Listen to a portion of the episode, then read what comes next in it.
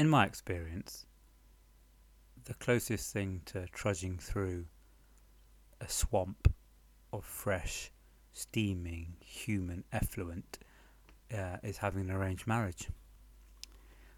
Hi, my name's Harry, and this is kind of my story. I'm sort of exfoliating my life from arranged marriage onwards. And just a few little safety announcements. The recording quality will be mediocre to shit because I move around a lot, and taking a studio with me is hard to do.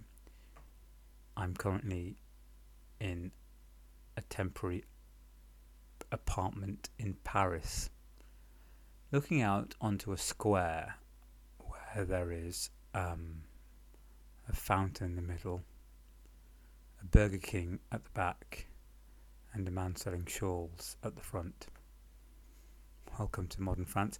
And also, I can't control the ambient noise because I am not God. So you will most definitely hear doors creaking.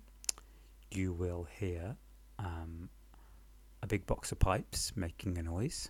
I don't know what noise they're making and whether I should be panicked about it, but you'll hear it. And this will change because I move around a lot. Also, if you think I'm just being a bit slow and talking like a lot of pensive hesitation or contemplation or you know, Pinterest intelligent pauses, it's not that. It's I've got a stammer, and my therapist says that it's my true voice waiting to come out. I say it's that my brain is not working very well and the words don't get sent down to the mouth quick enough. Anywho, are you sitting comfortably? I hope so. Here goes. Let's start at the place where all good stories should start. At the baggage carousel in Amritsar International Airport in India. It's a pretty awful place. I was once there and a roof panel collapsed, and out of the roof came about 300, I exaggerate, 100 big rats. And the amazing thing is they all knew where to go. They just kind of fell out, meow, headed for the door. I was there collecting my bag, strangely, which wasn't there. They lost it. Thank you, Air India. The Air India service was incredible over there. The first class. Yes, I travelled in first class. Move on. Because it was cheap. Keep on moving. Was incredible. It was like the days of the Raj, but, you know, without the elephants and segregation and so on. The champagne was impeccable. The caviar service was proper. They knew what to do, unlike on Thai Airways once, where they made a caviar sandwich in brown bread. Okay. The economy class was a bit like a hostage situation, but hey, I wasn't there. So all that was fine, but they lost my bag. And I went to the desk and I said, "Hi there, big man with big moustache and really, really, really big, powerful smell. Where's my bag?" They said, "It's in Bombay." I said, "Thank you." They said, "You're very welcome. Would you like a free cup of tea and an onion bhaji?" I said no. They said okay. I said cheerio. I'd lost my bag. I went outside. My parents were waiting. My mum was not smiling because she knows me well. She knows that no bag equals disaster. Dad just thought I'd learned how to travel light. He doesn't know me that well. We got into the car. It was midnight-ish, and India always, in my opinion, smells of fire and warm Weetabix. Not a bad smell, it's just the India smell, fire and warm Weetabix. And that's what it smelled like, even with all the big bat-sized moths flying around the lights and the craziness of people with bags on their head. It still smelled the way it always has done, day, night, morning, afternoon, whenever. The journey back to my granddad's house was very calm. I only saw 3 cows and 2 fatal car accidents. India really is coming on. I turned my phone on waiting for the bombardment of texts. I just knew the text that was coming, and I had my answer already. I was primed for this. Threw my phone to the side, waiting for that bombardment. I wasn't bombarded. For the first 5 minutes, no bombardment. Looked out the window, breathed a bit, still no bombardment. And finally a text came, but it was from the Indian telecom service. You hear that door? Oh, that was like a French bloke downstairs doing something French and arty. It was a text saying welcome. That gave me an earthly welcome to India. Where did they think I was coming from? Got to my granddad's house, which, like all Indian houses in my experience, was very brightly lit. White walls and most definitely woodworm. And was fed huge amounts of food. And then I went to my room. It was a normal evening. I lay on my bed and still no text, but also what wasn't there was any form of emotion. I was about to embark on the single most important action of my life up to that point. And yes, I had been in the Harvey Nicholl sale, so even more important than that, I was going there to meet my bride. How did I feel? I felt sad about my bag. I felt a little tired. I felt a little in need of a charcoal face mask. But the idea of meeting someone that I'd never met before and inevitably agreeing to marry them didn't even register. It was just something that I knew I had to do. My elder brother did it. My parents did it. My grandparents did it. You get where I'm going with this. It's just, and who was I to break a proud family tradition? And they all didn't feel anything either. I think apathy is the closest Indians get to romance. So I went to bed. No text. No emotion. No bag. No moisturiser. A quick footnote. I'm guessing you all want to know the mechanics of the arranged marriage, so here goes. My granddad, very enthusiastically, was leading the process, and he asked me for my bio data, and I went, whoa there, old man. Why do you need to know those kind of details? And that's not going to help my case. And after an embarrassing moment, he told me that, no, it wasn't intimate dimensions that he was after.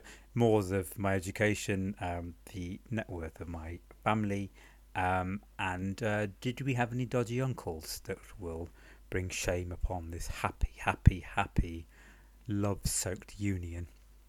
I said, nope, and I'll find out the rest. And I did. He took pictures of me. Actually, he got me to take pictures of myself, and I had red streaks in my hair at that time, and I thought, they're not going to like that over in the Dust Bowl. So I had the streaks taken out. See, I should have known then that it was a bad idea. Who are they to change me? And I had my picture taken. It was sent over to India. I didn't hear anything until a sackload of applicants. I mean, we're talking like applicants for more than they get on Big Brother or Love Island. And I didn't actually see any pictures. Supposed to see pictures of the applicants, but I don't know, there was some issue. And to be fair, I really didn't give a shit. I didn't care. I just went along with the process. It's so weird how one little thing can lead to one little other thing, and you don't really realise, and then boom, you're married. That's my cautionary tale, kids. Watch out for the boom, you're married bit. Because it happens without you realising. One day you could be sat there having your highlights done. Next day, sat next to a person to get married to them forever.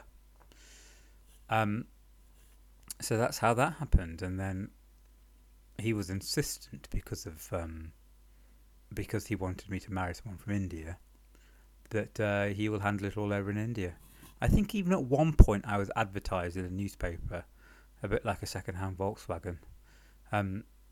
But it turned up the goods.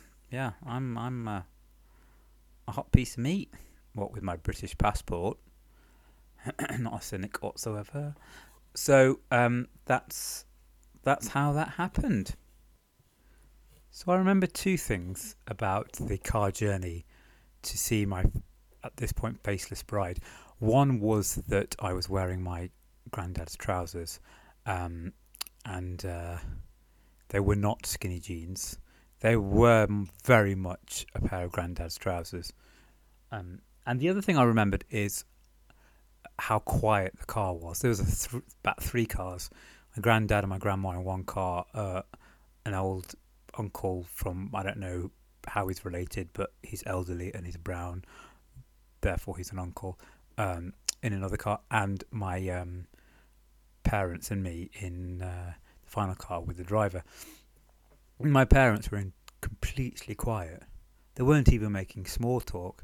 It was over on the way to a funeral or something. I wasn't really in the mood for small talk either. We just had to go there and get this done and then move on. I just kept staring out the window and seeing all these houses, weird architecture.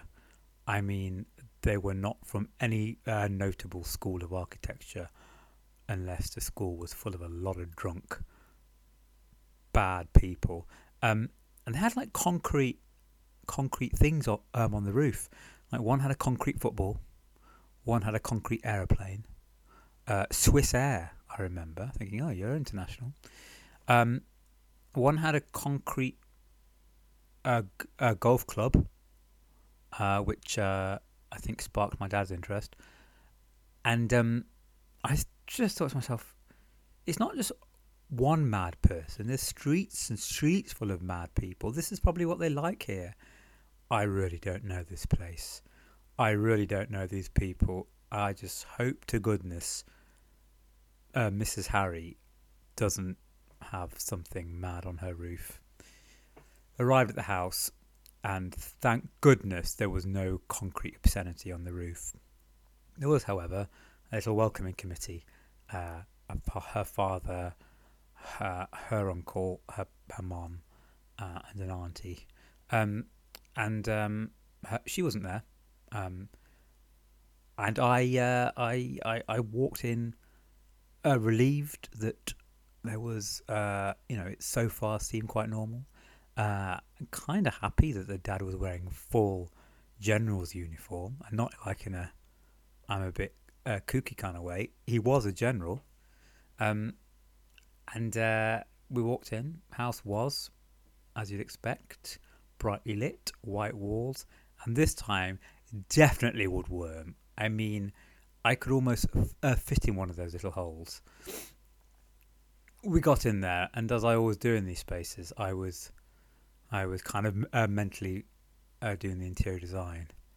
I was thinking like a very gentle shade of mint green on the walls, because you could go in for like a Miami 1950s kind of feel, you know, one of the kind of like a wooden colonial kind of a window blind thing, some cane furniture. They had cane furniture, some big palm prints, scatter cushions. It could have worked really well.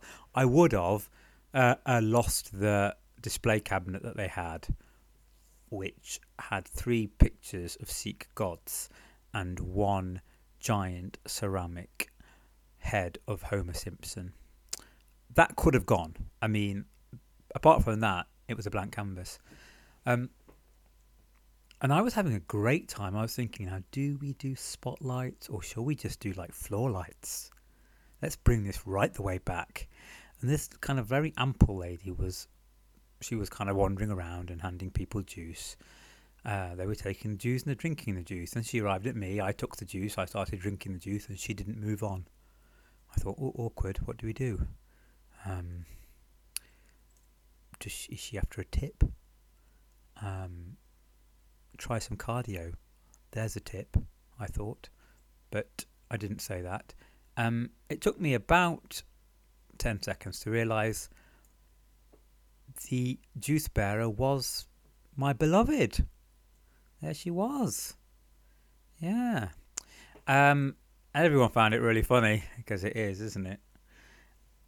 We were then asked to go into a small room and talk privately. So romantic. We actually went into their parents' bedroom, which wasn't weird whatsoever, and we sat at the end of the bed. And that wonderful, smiley demeanour that I remember well dropped the minute that door closed. We sat on this prickly polyester sofa, and she just started the interrogation. For a moment, I thought I was at an immigration counter in North Korea, but I wasn't. I was falling in love. And she started asking me pretty serious questions. Why are you here? I'm like, because that's where the aeroplane brought me. I have no spine. I do whatever my granddad tells me to. They're normal. And she then said, what kind of income do I have? I said, well, that's all right. She wasn't happy with that. She wanted to know more about the family business. I said, look, you got the bio data. You could have checked all me out on Company's House. I mean, appoint a forensic accountant. If that's not true love, what is? It was hard questioning, and I tried to do a few hard questions, but I couldn't really. I thought, you know what? I'm gonna throw you a curveball. I'm gonna take you off your offensive. Deep within that quite large carcass, there must beat the heart of a lady. Turns out not. I asked her a question which I love being asked. I said, so, what are your dreams? And to be fair to her, she did attempt a genuine smile. And then she sort of took a deep breath and thrust her bust upwards, of which there was a lot, and she said, I dream of being India's #1 sniper.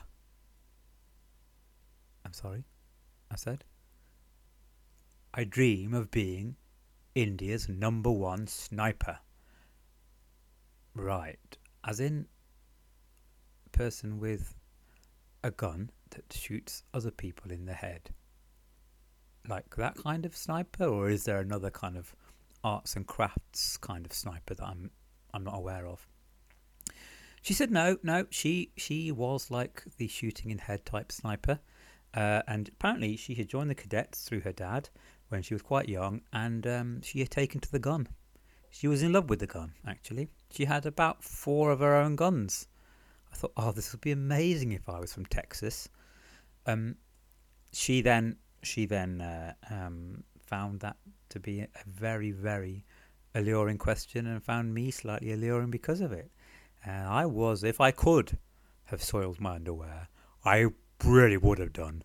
But I don't think my granddad would have appreciated his trousers being made a little damp. The door opened and in came a little houseboy with plates and plates of fried carbohydrates. My eyes widened with horror and her mouth widened with delight, and she ate everything within about 20 seconds. And then my granddad came in and said, so, how are things going? And she looked over to him, very happy, having some kind of sugar rush, and said, you've asked me a very good question, and things are going very well, Uncle. I thought, holy shit, we're in it now. Fast forwarding, we left the house. She stayed there. I got in my car. As we were driving, my granddad turned and saw me in the back and said, so, what's your answer? I mean, there was only going to be one answer. because I was a coward. So the answer was, of course, I'd be delighted to marry that terrifying, hideous woman. And off it went, and then it began. Everyone was really happy apart from my parents. They were kind of like, you know, apathetic. Then it dawned on me, I was apathetic. That was it.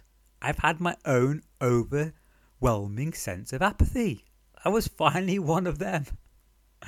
Happy days. Got back to my granddad's very large and very mad house. They all did something in one of the 12 lounges while I went to my room. Said that I needed to kind of change out of these circus trousers and put my own clothes back on. I just sat on my bed. I just stared into the wall, breathed in the smell of industrial flea killer, and didn't feel anything really.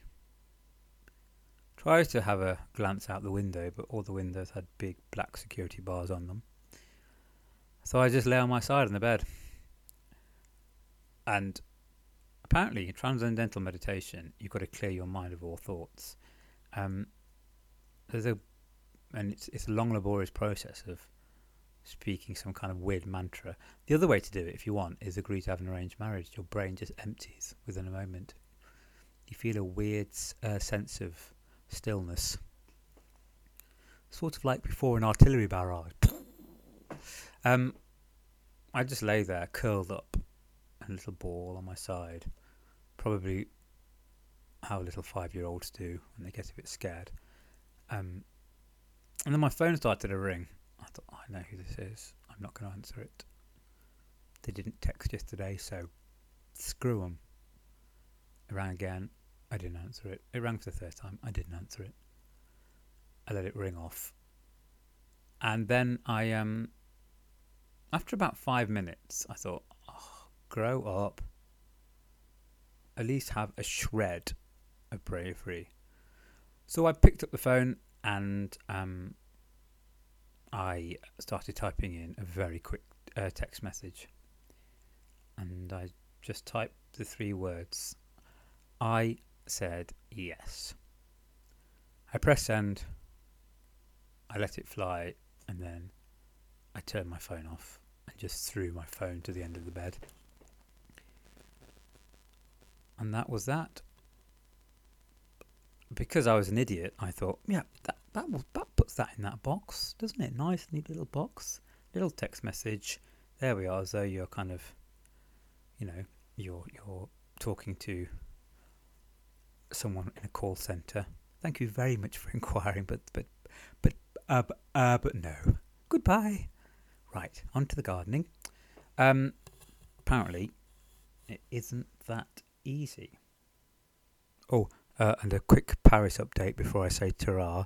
A pigeon the size of Boris Johnson has just landed on my drain pipe. I suspect he's going to offer me the world and then fly off. I'll keep you posted.